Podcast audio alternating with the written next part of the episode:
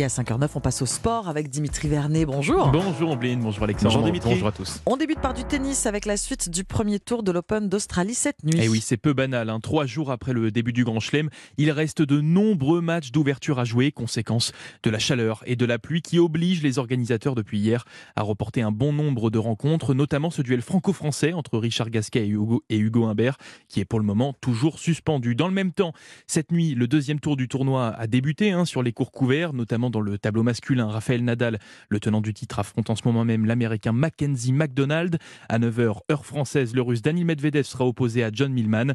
Chez les femmes, la numéro 1 mondiale Iga Swiatek accède elle au troisième tour après sa victoire tout en maîtrise face à la colombienne Camila Osorio 6-2 6-3. Côté tricolore, on attend eh bien, le deuxième match de Caroline Garcia, la lyonnaise quatrième mondiale. A rendez-vous la nuit prochaine hein, pour un match face à la canadienne Leila Fernandez, une adversaire qu'elle connaît assez peu.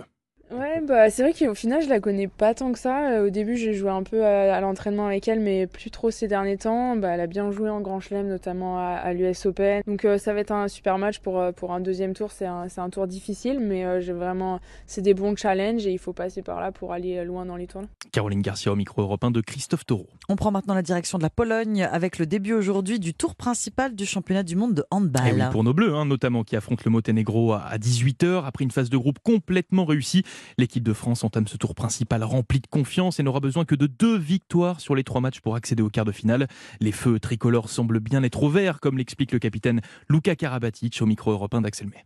On est dans une très bonne position. Tous les voyants verts, euh, pas, loin, je pense. Après, ouais, on a, on a quand même des petits bobos. On a la petite blessure de, Dika. On a eu des petites blessures, la mienne, celle de Valentin. Donc, euh, il faut, il faut toujours être vigilant et on voit que, que ça peut aller vite aussi parce qu'on enchaîne beaucoup. On a beaucoup de matchs et donc il faut, faut être vigilant sur ce qu'on fait. Euh, mais je pense que ouais, on est dans une, dans une bonne situation. Maintenant, il, y a encore du, du travail à faire, des, des choses à aller chercher. Les Bleus nous donnent donc rendez-vous à 18h pour le début de ce tour principal face au Monténégro. Une rencontre à suivre en fil rouge sur Europe 1, radio officielle du championnat du monde de handball. Alors football, euh, on le sait, la Coupe de France nous offre parfois de sacrées surprises. Euh, Ce qui fait tout le charme de cette compétition, ça c'est vrai. Et cette édition 2022-2023 ne déroge pas à la règle, Dimitri. Et oui, puisque pour les 16e de finale, il y aura deux petits poussets, deux clubs évoluant en régional 1 en 6e division, Strasbourg-Königshofen et l'US Pays de Cassel, les Cassellois qui vont faire face à un défi de taille puisqu'ils vont affronter le Paris Saint-Germain et ses superstars Messi, Mbappé et Neymar.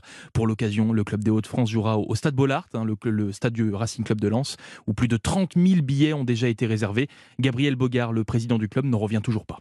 Quand on fait de l'associatif à un niveau amateur comme ça, et on fait ça avant tout pour une aventure humaine. Et, et quand il arrive des choses comme ça, bah c'est, c'est l'aboutissement. Et là, c'est, c'est le travail. On récolte euh, là tout ce qu'on a semé de, depuis des années, et c'est, on est récompensé. Et euh, là, c'est magnifique. Gabriel Bogard joint pour Europe 1 par euh, Lionel Gougelot, US Pays de Cassel PSG. Le match des extrêmes en 16e de finale de Coupe de France, c'est lundi prochain. Et ce sera bien évidemment à suivre dans Europe 1 Sport. Merci beaucoup Dimitri Vernet, c'était le journal des sports.